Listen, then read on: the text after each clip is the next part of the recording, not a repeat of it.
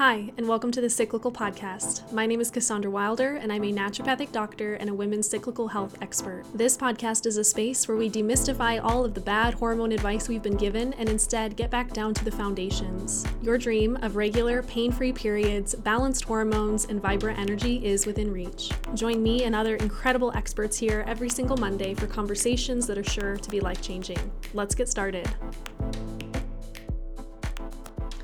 Hey everyone, and welcome back to the Cyclical Podcast. I am so excited about today's episode because it is about one of my favorite subjects blood sugar. I really believe this is the missing key for so many health issues, including cycle and hormone imbalances. Not enough people are talking about blood sugar, not enough people are giving real practical advice and suggestions around it, and even within medicine, I feel like unless you are in the diabetic range suddenly, your doctor's probably not going to say a whole lot to you. And even if they do, their suggestions may be to just cut out all carbs or never eat sugar again. So these really are not long term effective solutions to blood sugar, and it often leaves people more confused, more frustrated, and more in the dark. This is why I was so excited to interview the amazing Dani Hamilton, who is a functional nutritional therapy practitioner and a renowned blood sugar expert who specializes in hypoglycemia and reactive hypoglycemia.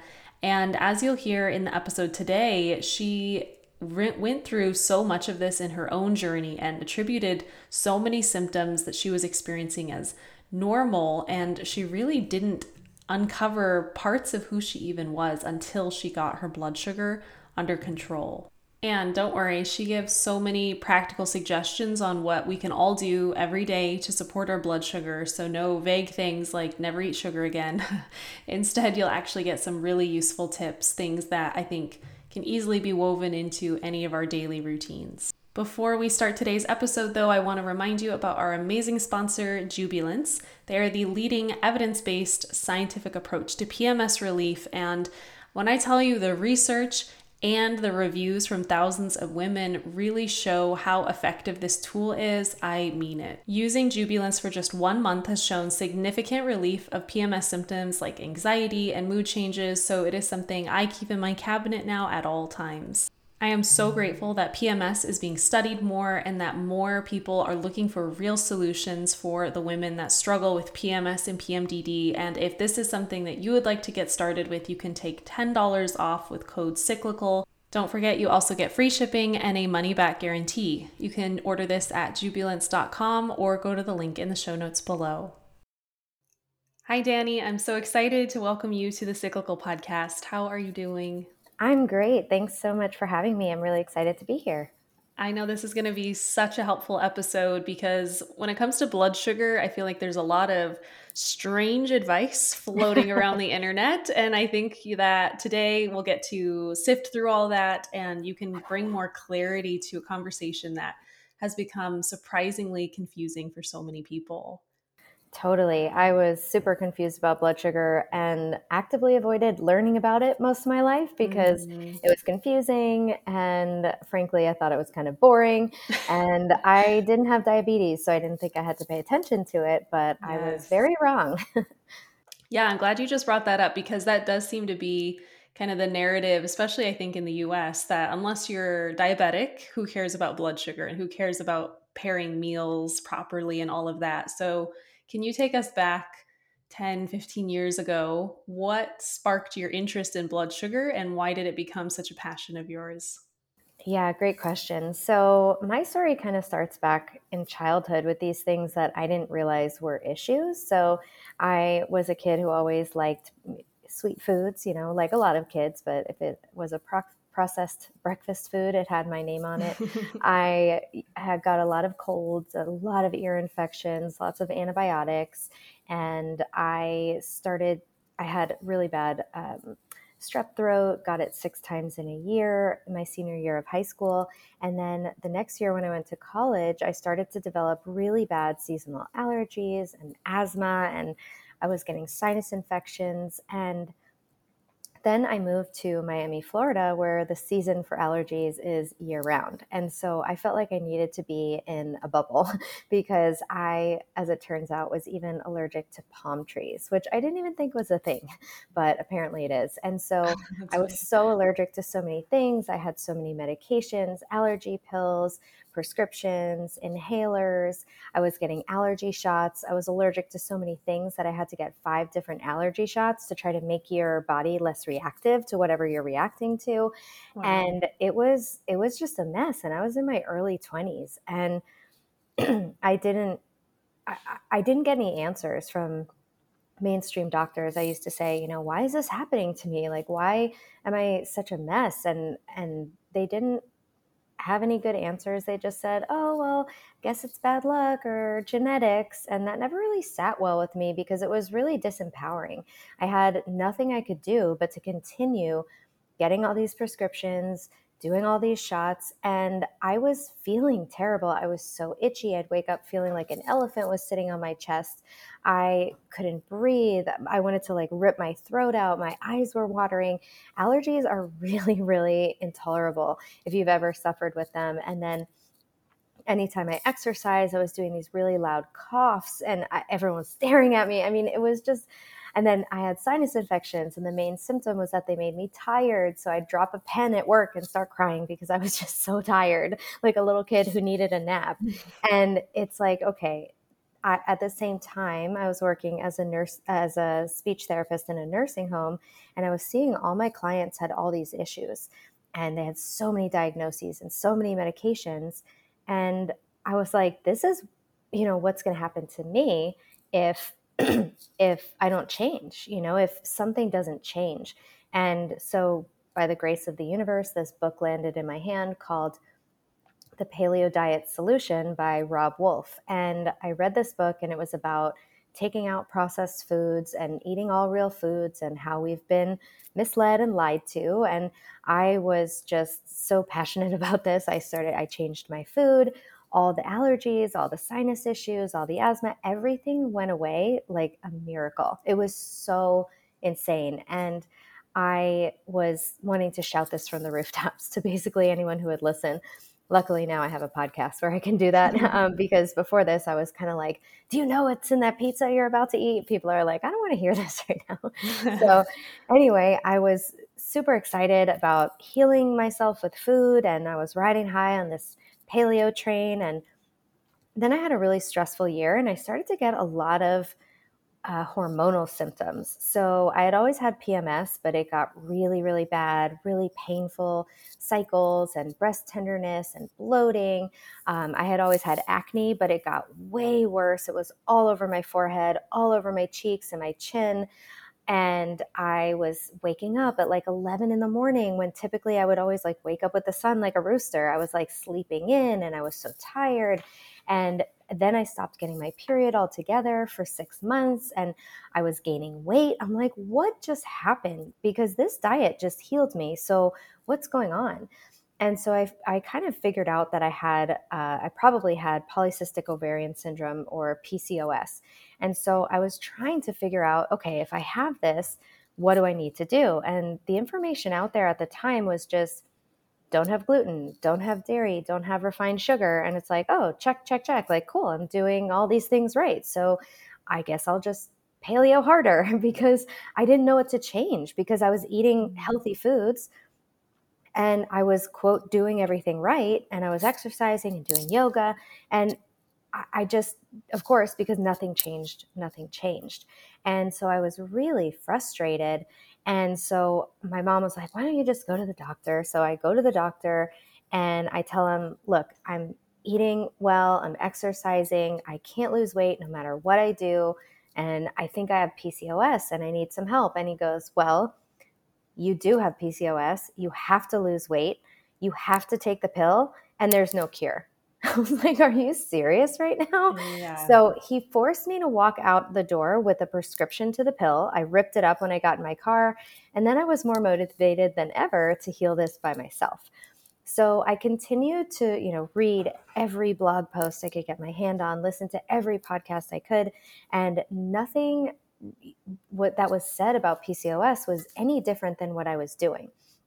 I did try to take a couple of supplements like Vitex and saw palmetto, and I saw absolutely no change. And so it was really frustrating because I used to say, like, my body's just broken. My body hates me. My body's rebelling. And that felt really terrible to, like, all of a sudden have this, like, hatred and mistrust towards your own body. It feels really, really disempowering. So when I, one day I was driving in my car and I was listening to yet another podcast trying to figure out my issues. And I heard someone say, PCOS is the diabetes of the ovaries. And I almost drove my car off the road because I was like, whoa, slow down. What do you mean diabetes? Doesn't that have to do with blood sugar? And I was like, okay, cool. What do we know about diabetes? I'm like, nothing. I, I know nothing. I'm like, okay, what do I know about blood sugar? I'm like, nothing. also nothing. So I had nothing to go on because even all this time as I was like learning and listening to things, like I said at the beginning, I actively avoided learning about blood sugar because it was confusing and I didn't think I had to listen to it. I didn't think it was relevant to me. So, all this time, I was avoiding learning something that would be really helpful. So, I started to learn about blood sugar and I looked back and I said, okay, I have to have symptoms. There have to be symptoms because I'm already this progressed with having, you know, the, the PCOS and the PMS issues and all these things. So I look back and I was like, what I thought were all these personality traits were actually blood sugar issues. And that's what really mm-hmm. shocked me because I was like, I just thought this was who I am. I didn't think this was a problem. I just thought it was like, oh, this is my thing. I used to say, I don't have a sweet tooth. All my teeth are sweet. I used to wake up really shaky and say, Well, I just need to eat breakfast because I'm a breakfast person. I used to hate fasting blood work because I'm a foodie and I like to eat because I would go to this blood work and I would feel so terrible because I didn't eat. I would feel lightheaded and dizzy and shaky. And this was the only time I ever felt like that because it was the only time I was forced to not eat. So then I realized, oh, I'm like a grazer, I'm a snacker. And it was because I was trying to prevent my blood sugar from crashing. So it wasn't that it was healthy hunger, it was that I was trying to avoid feeling hungry. I hated, hated, hated feeling hungry. So I would always leave the house with snacks. I always had food in my car, I like almonds in my car or a granola bar in my purse, or I would never leave the house without food. Even if I were going out to eat, I would always eat before I left the house. And I'm like, you're going out to eat. Why are you doing this? And it was again because I hated that feeling of hunger because my hunger wasn't healthy hunger, it was a blood sugar crash. And so I didn't realize that all of these things, like, oh, I was the hangry friend, like all these things we think are just common normal stuff like oh i need my coffee hashtag caffeine addict and it's like oh okay maybe i'm really dependent on snacking and caffeine because my energy is tanking because of my blood sugar. This is something that I had never put together before. So when I was able to fix my blood sugar, everything got better. It was unbelievable. I could go for long periods of time without thinking about food, which was huge for me because I was always thinking about where I'd get my next meal. I could go for long periods of time and have steady energy. I wasn't so dependent on caffeine. I didn't need to snack anymore. That food noise in my brain, I used to call it my sugar dragon. I would say, like, I'd get into Whole Foods and the sugar dragon would start talking. It's like, okay, get something with get something with chocolate, but not something too big because you know you're gonna eat the whole thing. Like it was always this like mental debate about like how much sugar I could have and like it when I fixed my blood sugar, that just quieted. It was amazing. I had all this space to think about other things.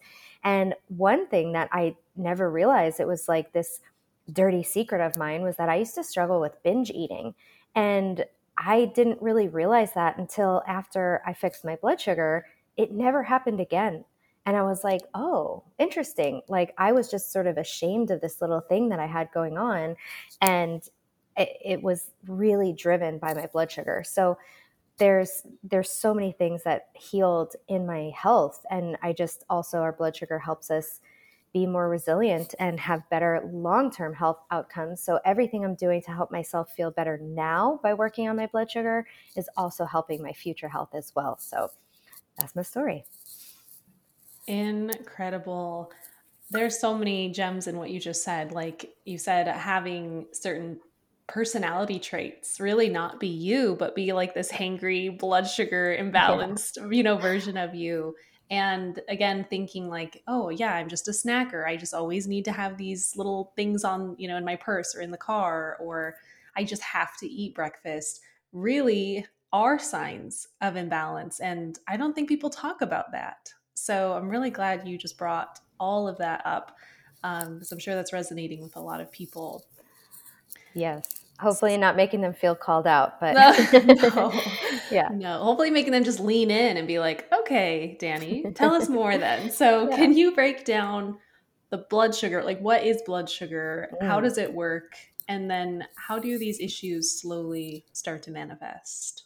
Yeah that's beautifully put and the, the next like the perfect place to start. So what is blood sugar? Um, our body likes to have about a teaspoon, just a little bit of sugar in our blood at all times to access for easy energy.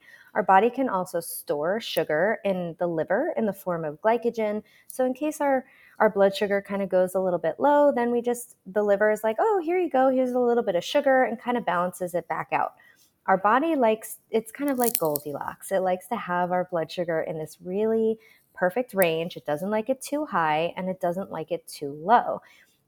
And our body is always, think back to, you know, high school science, our body is always looking for homeostasis. So that return to like feeling normal and balanced or, and, and, so if our blood sugar goes high, there's all these things that are going to happen to try to bring it back down to that normal Goldilocks range. And so what starts to happen is where the dysregulation sort of starts to come in is when we start to see our blood sugar swing too high or drop too low.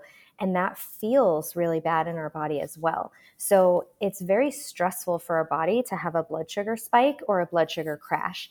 And so the spikes, when they when it it rises too fast too quickly, um, that is also very inflammatory for our body. It inflames, it sets out all these inflammatory molecules. It can cause hardening of the arteries. What a lot of people think of, they're afraid of cholesterol. We should really be afraid of these blood sugar spikes, which are driving those harden, the hardening of our arteries.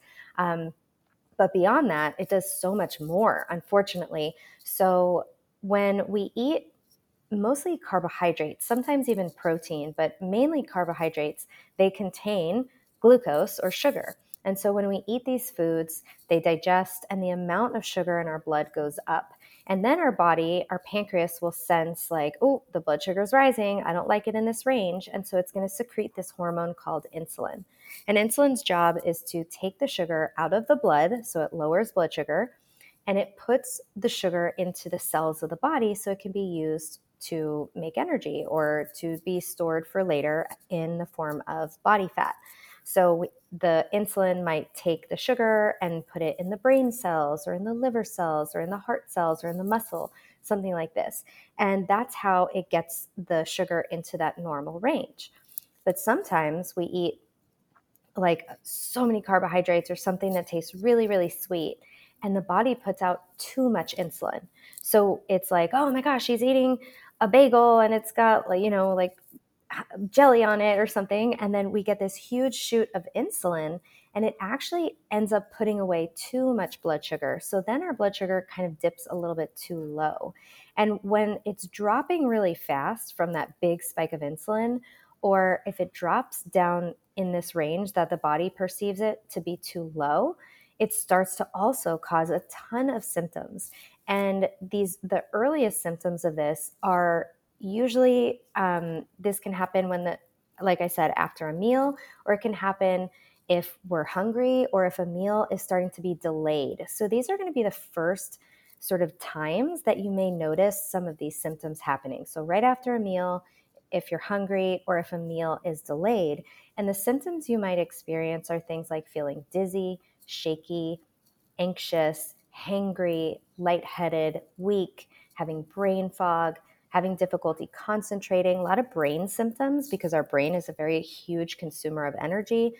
Um, we have a lot of those mood issues, like I said, anxiety. We may feel irritable, have short temper, um, be impatient with our children or our spouses.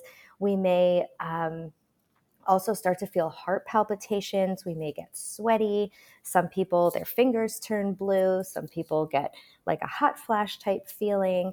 Um, there's so many different symptoms of this. And then there's the symptoms that are going to drive us to go get more food because this low blood sugar is a low energy state in our body. And so our body's kind of panicking.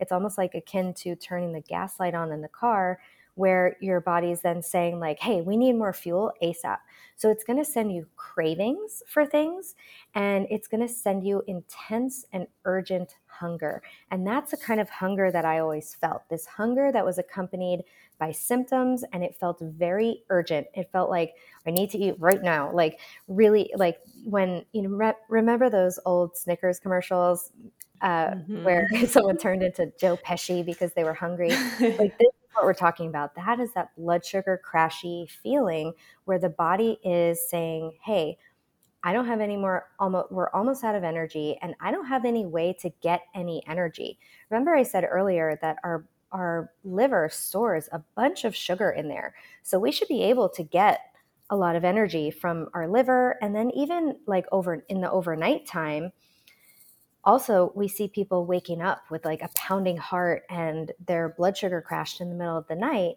and or in the morning as i used to wake up super shaky it's like what's happening then? We should be able to tap into our stored body fat which is just stored energy. We should be able to use this fuel to energize us so we don't feel all these symptoms.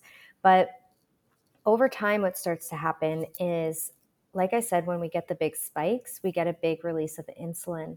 And then insulin, it doesn't come down as fast as the blood sugar does. So then we're snacking and then we have a blood sugar crash, so we're eating again and then we have we go to Starbucks and then oh, it's the holidays, so we're just picking on a little something and then I'm eating my kids snacks or like just go out to eat. We're eating all the time. we are eating constantly. So the the insulin doesn't have a chance to come down all the way and it starts to build up in the blood over time. And what happens with the body is that it kind of becomes numb to the signal of insulin. It starts to need more and more insulin to help the sugar get out of the blood and into the body. So the insulin's like knocking on the doors of the cell, being like, "Hey, have some have some glucose for you," and the cells are like covering their ears, being like, "La la la, you were just here. I don't care." like, I, I they don't want anymore, right? So now we need more insulin and more insulin to keep knocking on the door, being like, "Hey, we have some glucose," and then finally it gets in. So what starts to happen is we need more and more insulin to do the same job that um, insulin does in a healthy person. And so for years, we can have insulin building up, and now a person may need two, three, or four times the amount of insulin that a healthy person does, but their blood sugar is still relatively well managed. So the doctor is not telling you there's anything wrong. So then finally, it's like the insulin can't keep up with all this blood sugar, all these spikes and everything, and all the stress, because stress also raises our blood sugar. And so now the blood sugar, we start to see it maybe dropping a little bit low because we're getting too much insulin, or it's spiking a little bit high. Now it's staying high. And now, only now is the doctor concerned, but this has been developing for years or decades.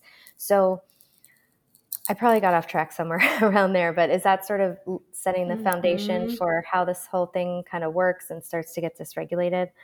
Totally, totally.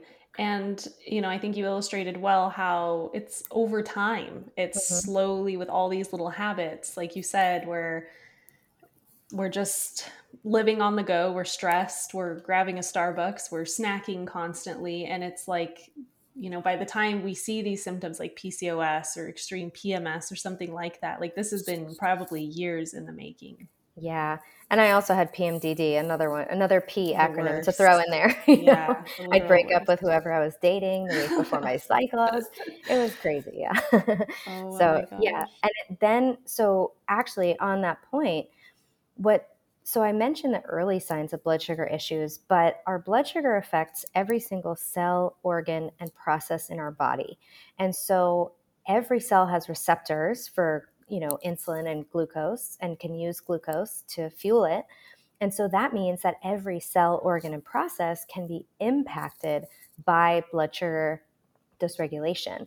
So process meaning things like our sleep or our energy levels, um, if we are having a lot of blood sugar spikes, we're going to really negatively impact our sleep. Maybe we'll have trouble falling asleep, or maybe we'll have trouble um, staying asleep where we're having those nightly wake ups.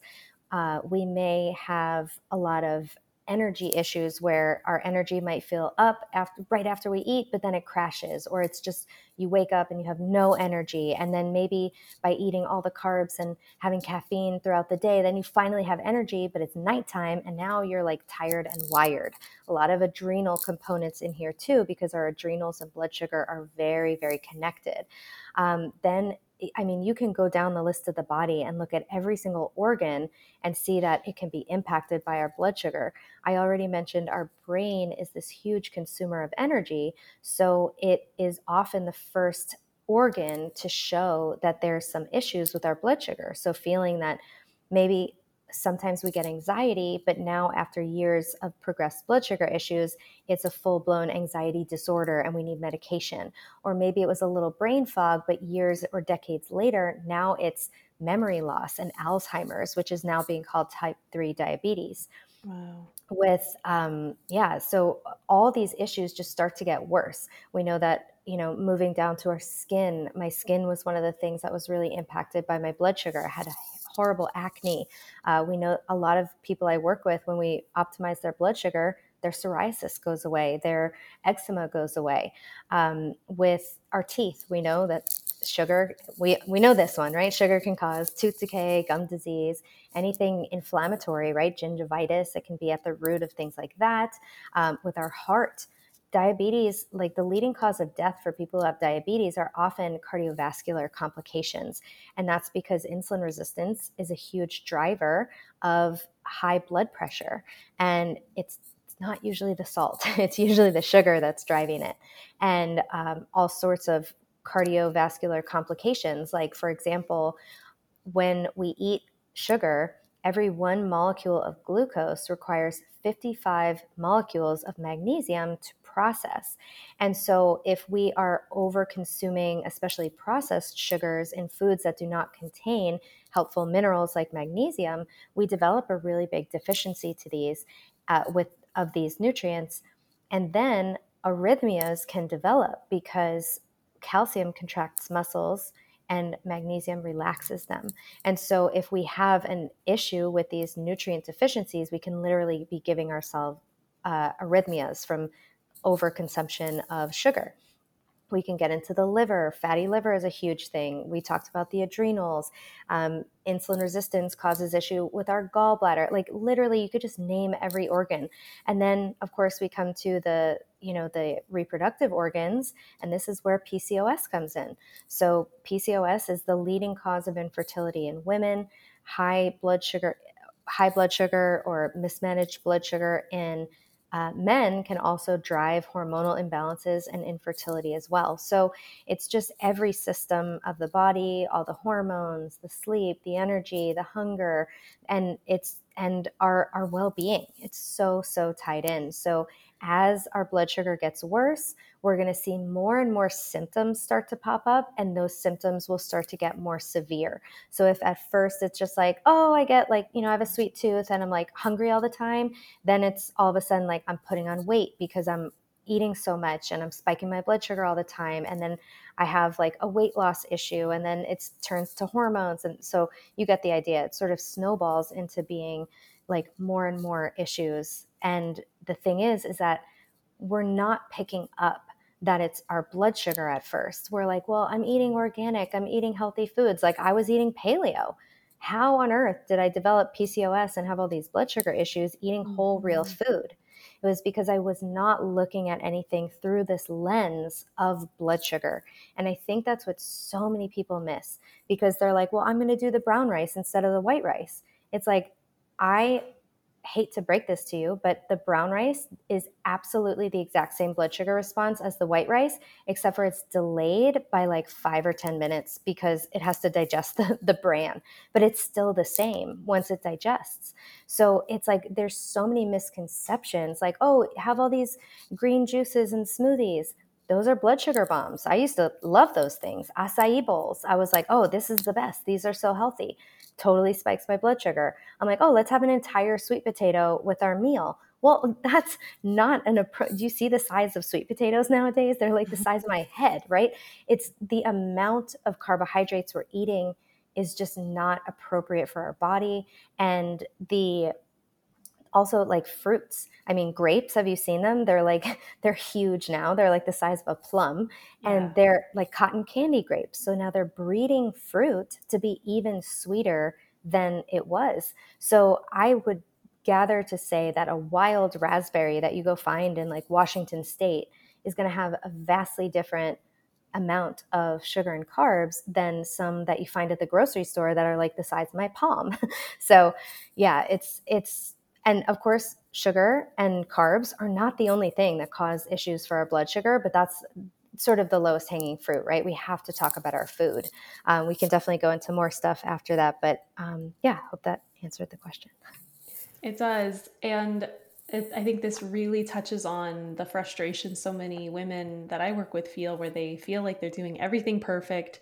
Like you mm-hmm. said, they're eating really well, they're eating organic, they're trying to get in protein, they're exercising, and they just keep gaining weight and just keep having more problems. And I do really think blood sugar is the missing key that not enough people are talking about. So, yeah, I'm so glad we're having this conversation. Yeah, absolutely.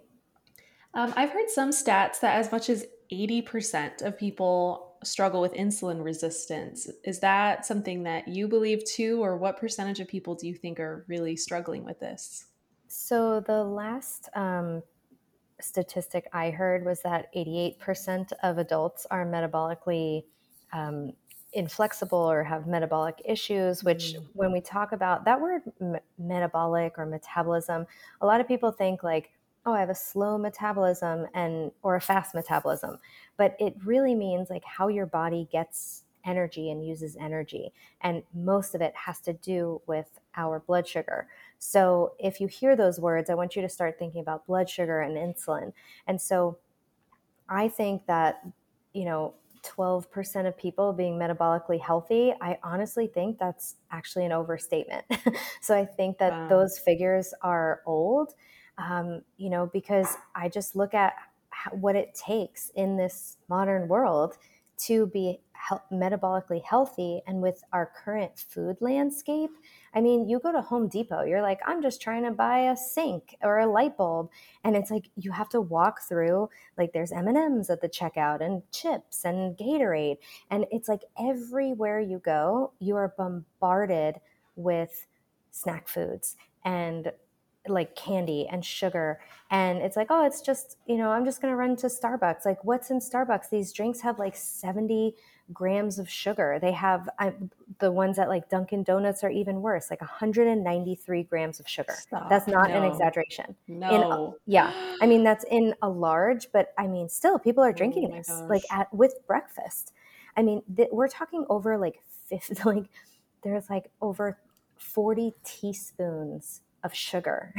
and it's like, imagine, it's like, how many sugar packets do you want? One or two? It's like, can I have 40? like, if you think about yeah. it in terms of like, would you put 40 sugar packets in your coffee? It's just absolutely insane. So we're just inundating our bodies with sugar like never before. And then, I mean, this is even something like I have, uh, my chiropractor has young kids and she, she's a friend of mine and she's like, I'm so discouraged because I go to these parties and how come everything has to be about sugar? Because I tell my kid he can't have it and he's like reaching in the garbage can to get a popsicle. And it's like, then she feels bad. And then this, you know, parent puts in an ice cream bar in his hand and she wants to take it away. And then he's crying. It's just, it's like, I mean, just crazy what we have to go through to like keep our kids healthy and, or to like, to eat healthy ourselves. Like, how often are we just tempted with food because it's everywhere? And it's not just like, oh, okay, we'll just celebrate at the holidays. No, because it's so and so's birthday, and there's, I brought,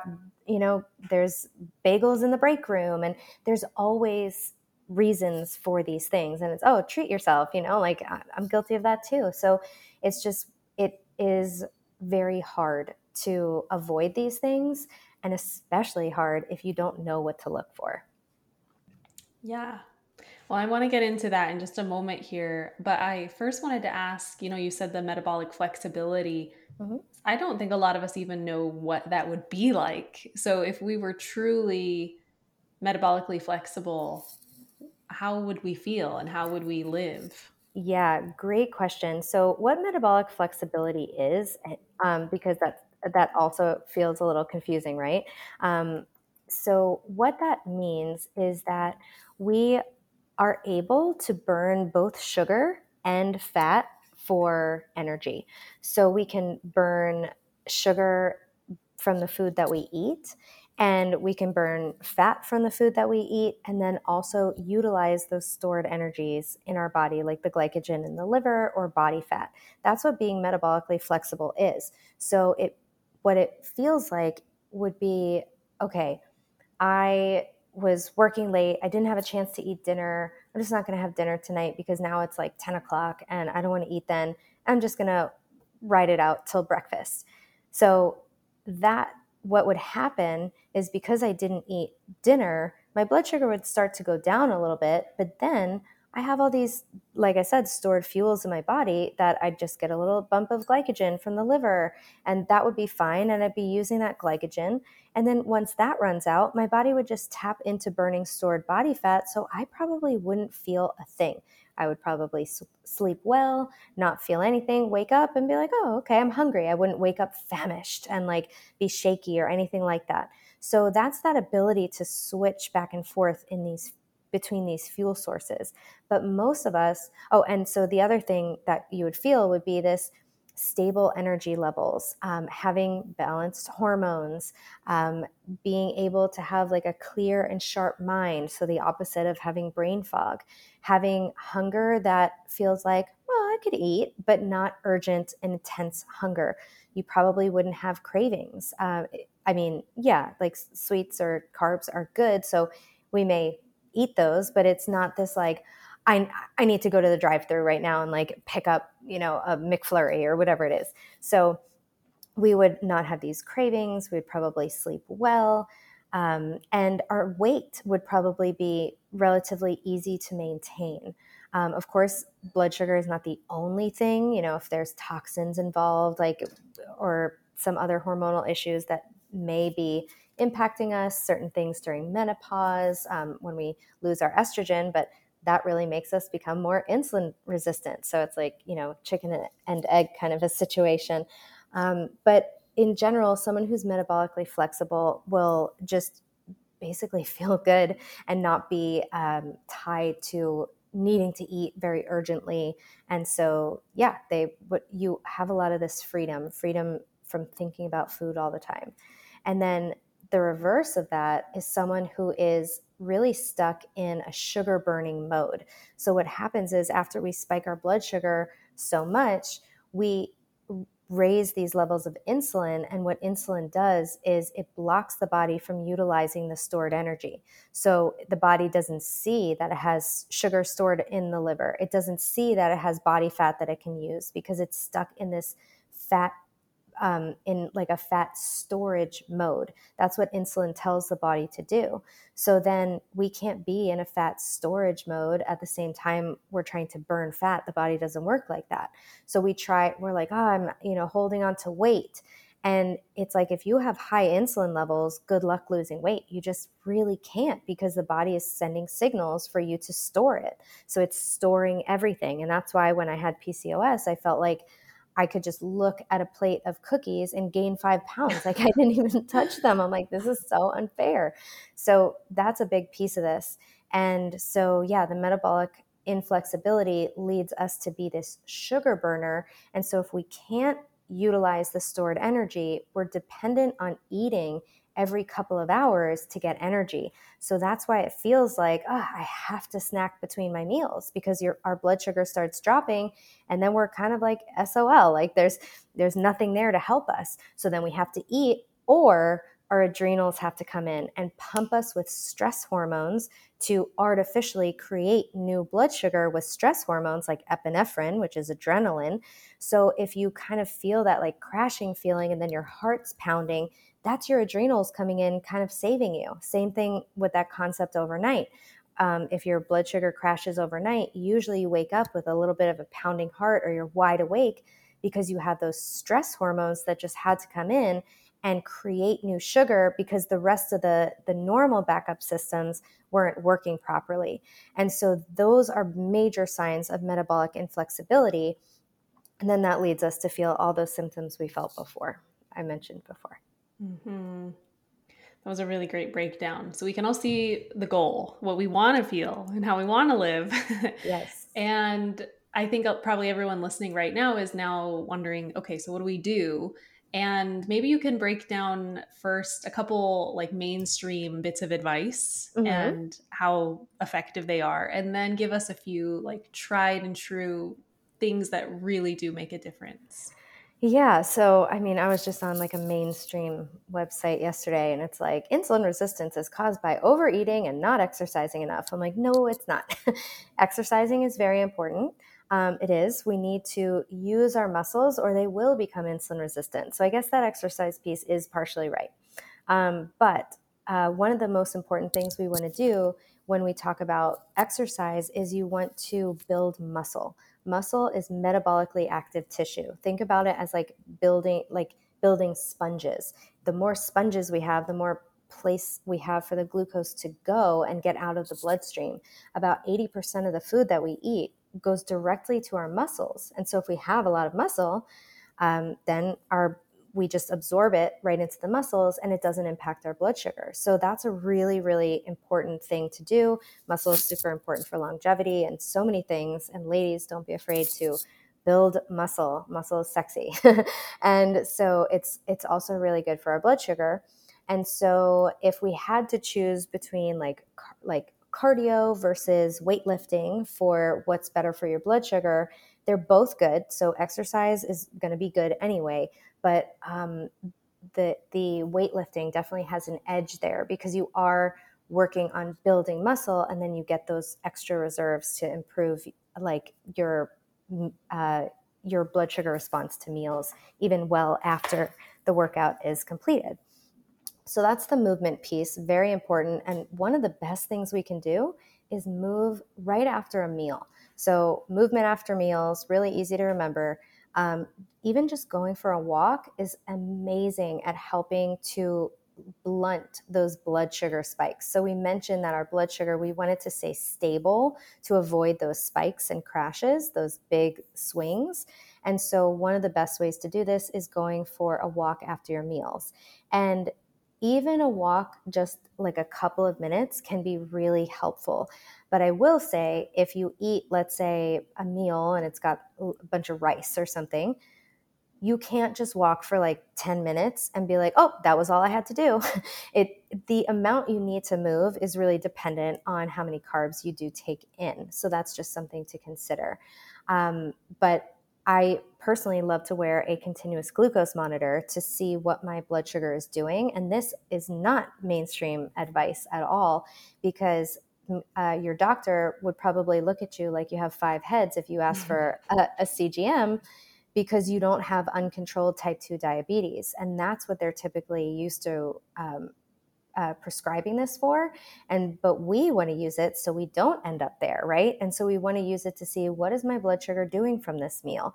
And then we can make those changes. We can do these little strategies or hacks to see oh if i eat this meal and sit at my desk then it spikes you know let's say 60 points. If i eat this meal and then go for a, a 30 minute walk I only get a 20 point spike. Like amazing, huge changes. And then you might notice, oh, wow, I didn't feel a crash after that meal. I didn't feel like I felt really, you know, full and energized as opposed to like, oh, it spiked 60 points and then it crashed and I was tired and then it made me grumpy and then I wanted to eat chocolate. Like it, it's that whole pattern that starts happening. So, in terms of food, one of the most important things we can do, you know, mainstream is going to tell you like eat lean meats and, you know, avoid red meat and I don't know, eat your whole healthy whole grains. And I'm going to partially disagree with this. So I do believe um, I want you to be totally eating meat, and I want that to be like the centerpiece of your plate and your diet. Um, having a good amount of animal protein is going to, first off, protein is the most satiating macronutrient. And so our body has this set point where it's always looking for a certain amount of protein because it's what our body uses to build and repair everything in our body. So we need so much of it. And so our body's always looking to make sure we get enough of it. And so, my best hack, if you take away anything from this whole episode, is eat your protein first and eat your protein until you literally can't take another bite of it because we have that natural set point for protein. And we don't typically, we're not typically able to go over it very easily. Um, and there's one exception of like Joey and Friends when he gets the meat sweats because he's eating too much protein, like too much turkey. Like it doesn't happen. Like we just really naturally, it's like if you have a steak on your plate and you eat the steak, you're like, ah, I can't have any more of the steak but I can have the broccoli and I can have some of the sweet potato. There's room for dessert. You've heard that saying, right? So there's always room for these other things. And so I think that protein is so, so important that we want to fill up with protein and then eat the other things on our plate, like our non starchy vegetables, which contain fiber, which also help to slow down the absorption of sugar. So that's going to help our blood sugar. The other thing is that the proteins usually come packaged with fat. So if we have, you know, ground beef or if we have a chicken thigh with the skin on, salmon, there's usually fat in the proteins we're eating, and those are some of the best ones for our blood sugar. Um, a lot of people have, they can be pretty sensitive to protein. So if they eat like lean chicken breast, they may experience a blood sugar crash after that, which is kind of crazy to think about, but I work with a lot of people who are very sensitive to this stuff. And they even just find that it's the fat that really makes the difference for them to be able to go longer between meals. So, this is really different from mainstream medicine. I'm going to tell you to heavily, heavily embrace healthy fats. These are so important because if we're knowing, like, okay, we need to cut down on our carbs a little bit because maybe we're overeating carbs a little bit the mistake I see people make is that they cut down the carbs and then they're going to have like chicken and broccoli and like maybe like a, a little tiny drizzle of olive oil, thinking that there's, you know, a, a sufficient amount of fat in that. And so they've basically just given themselves protein, which is a building block, fiber, which is, you know, good for our digestion and our gut, but nothing else. There's no energy on that plate. If we think about energy, it comes from carbohydrates or from fat. And so if we lower carbs, we have to lower, we have to increase our fats. And so that is like things like fatty meats. So from well raised sources, grass fed beef, lamb, um, organic chicken with the skin on, egg yolks, uh, things like raw dairy, if you can tolerate dairy. Um, avocados, coconuts, olives, and all their oils, nuts and seeds. Go easy on these. These are really easy to overdo. One handful a day, no more.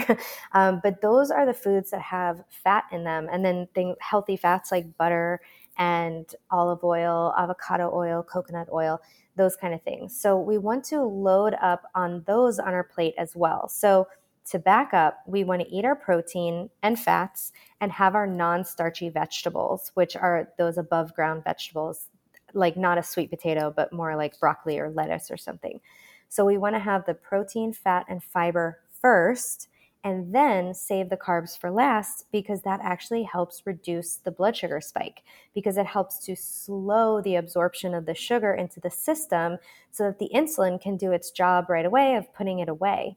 And then we don't get that huge quick change that rush of blood sugar that our body hates so much and is going to try to correct and it corrects it wrong. So we can avoid all that if we just have our carbs last. There's a huge difference that you'll see on your continuous glucose monitors if you do this. Very interesting. Those are such easy accessible things that any of us can do. Load up on the protein um, build muscle and yeah women we're not going to get bulky and uh, look like meatheads or something. It's actually semi challenging to put on muscle to begin with so exactly. Have not, creatine five exactly. grams a day. Yeah yeah. Yeah. Um, yeah. like you said going for a walk. So i've heard a lot about cgms but mm-hmm. i've never actually done one. Is there a company that you like for that so, in my Instagram profile link, I have a bunch of companies that I link to that have devices. And the reason is is because I mentioned your doctor giving them to you. In the US, you need a prescription at the moment for continuous glucose monitors. So, there's that wall there. You can ask your doctor for it. So, if you have a very good relationship with your doctor, a very progressive thinking doctor, a functional doctor, absolutely ask your doctor for the script but if you don't, you can use any of these com- uh, companies. Uh, they're like Levels, NutriSense, Veri, Tastermonial, um, Signos. They're all great companies and they all have their own apps that you can use and you can I, I really like the companies because you can use their apps the main default apps that come with the with the devices themselves again, they're really made for people with type 2 diabetes. So you'll see that you don't get as much granularity looking at your data because the chart goes from, let's say, 50 to 350, where I'm really only looking in the range, I only need it to be showing me like 50 to 150. So it doesn't let you zoom in to see all of that all the time. And that's where these other companies, their apps are really helpful because it might just tell you, you just had a spike of 46 points. And you can log your food, you can log your activities. So sometimes people might see that walking will lower their blood sugar, but high intensity exercises will raise their blood sugar. And that's common because our our liver is dumping sugar into the system because it's sensing, oh, she needs to run and get away, that this is a threat. Um, we might see blood sugar spikes when we are having an argument or in periods of high stress. If there's high chronic stress, this of course can lead to chronically high blood sugar, or the opposite. For some people, it drives these low blood sugar moments or lows after meals. Um, and then some other things that might show up on a CGM would be things like heat and cold exposure. So this can cause spikes for people. Like I took a hot bath last night and it spikes my blood sugar and then it kind of drops it a little. Mm. Um, and people go in cold plunges and they can get highs and or lows. So anything that causes stress will show up on the blood sugar monitor as um, either a spike or a drop for some people. Some people just have different ways their body expresses things and it really depends on a lot of other factors.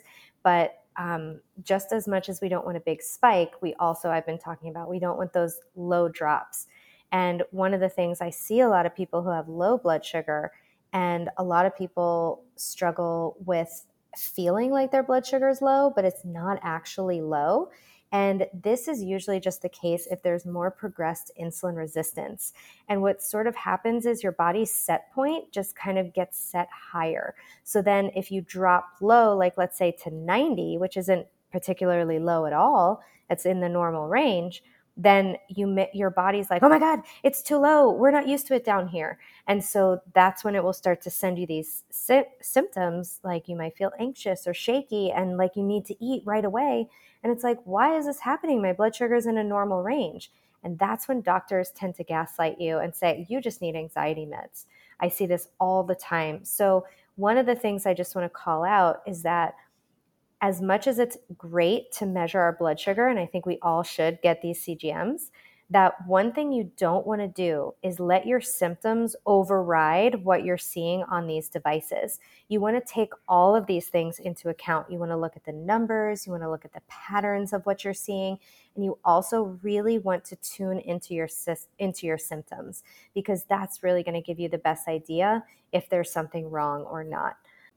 Yeah, I think that's a really important reminder for everyone.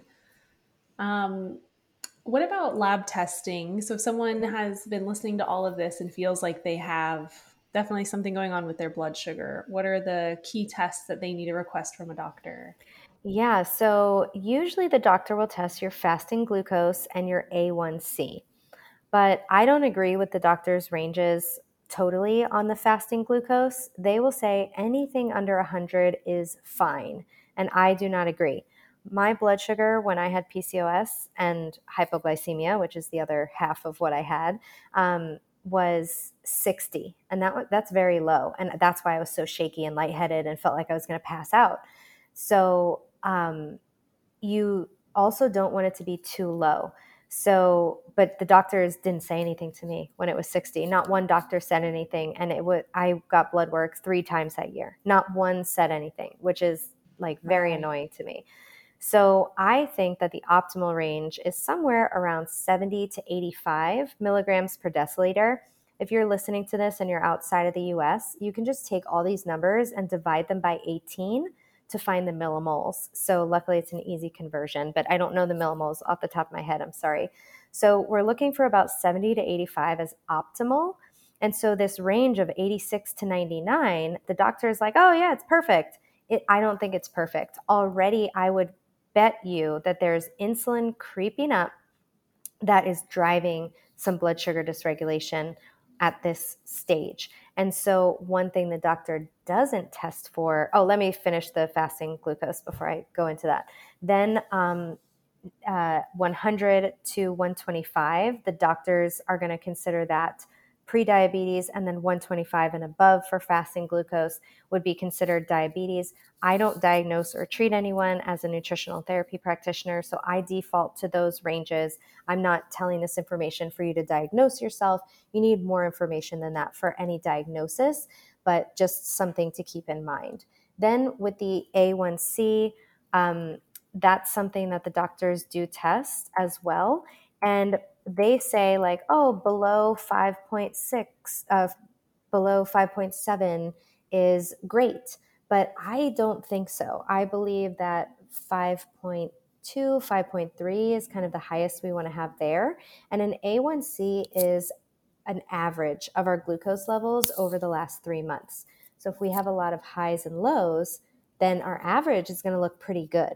So this isn't really that sensitive of a test. And again, the fasting glucose, that one's just one snapshot in time. And then we have this average. So it's some information, but it's not a ton of information. And that's why I really like the continuous glucose monitors. Um, with the pre diabetic range would be 5.7 to 6.4, and then diabetic range would be 6.4 or above. Your doctor would probably tell you this. Um, but there's those people who are having these drops and these low blood sugar and the doctor's like well your a1c is perfect so you you have to be fine and it's like ah, you're not fine it's these tests can rule in prediabetes and diabetes but they cannot rule out other blood sugar issues. They cannot rule out insulin resistance. They cannot rule out like reactive hypoglycemia. So I want that's why I want people to get these continuous glucose monitors so they can see for themselves what patterns they're experiencing. And then if you're at the doctor, the one other test that you want to ask for is a fasting insulin test. Most doctors again are going to say no because they don't know how to interpret this data. But you can get a fasting insulin test. If not, you can try to find one on your own. There's you know certain labs. I think there's one called alta labs. I have no association with them at all but i think it's $26 to order a fasting insulin test so you can do that. And we're looking for the fasting insulin to be below five but not zero but below five. And already at about six seven eight we're going to start to see some early signs of insulin resistance. The mainstream range your doctor will probably use is 2 to 20 but at 20 I mean, we're going to see significant insulin resistance already. Mm-hmm. So this is not a good marker. And then you can also use the HOMA IR. It's H O M A dash I R. And that's just a calculation that you can, it's a calculator that you can find online to put in your fasting glucose and your fasting insulin. And it gives you a calculation and will tell you kind of like how much insulin your body needs to use to manage your blood sugar. So we don't want that number, we want it to be around one, this calculation. And at about 1.9, we're already seeing some early signs of insulin resistance. So um, those are just some numbers that you can um, can look into.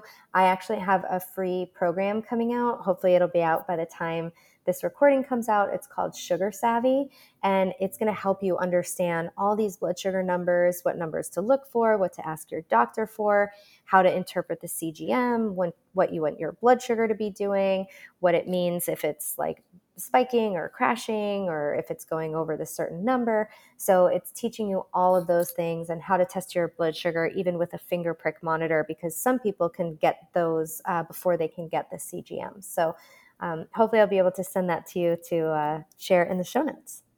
Totally. That sounds like such a great resource. And I'm so glad you provided the ranges for these um, tests, you know, for people to have run. Really, this should just be part of a yearly mm-hmm. blood work um, checkup, but I think so many people, at least that I work with, are so disillusioned with Western medicine and they're so tired of being declined when they ask for certain tests, you know, and so they just don't go yearly anymore. But yeah. I think, again, this shows how important it is to be checking in on ourselves every year and get this data so that we can make improvements as needed. Yes, absolutely. This has been such a good episode. I oh, have loved you. this so much. Where can everyone connect with you and continue to learn from you? Yeah, so I hang out a lot on Instagram. My handle is Danielle Hamilton Health, and I take a lot of this information and try to make it really easy to understand in these helpful picture graphics. And I also have a podcast, Unlock the Sugar Shackles, where I like to talk, if you can tell. and uh, I hang out there, and my website's Danielle Hamilton Health as. Amazing. And yeah, as soon as your freebie comes out, please let me know. We'll add that to the show notes too. Awesome. And yeah, just thank you for what you do. You have such a refreshing approach to all of this, and you do make it very simple to understand and really empowering. So thank you. Oh, thank you so much. Thanks for having me. And thank you everyone for tuning in this week. If you loved this episode, you can share it on Instagram and tag Dani and I.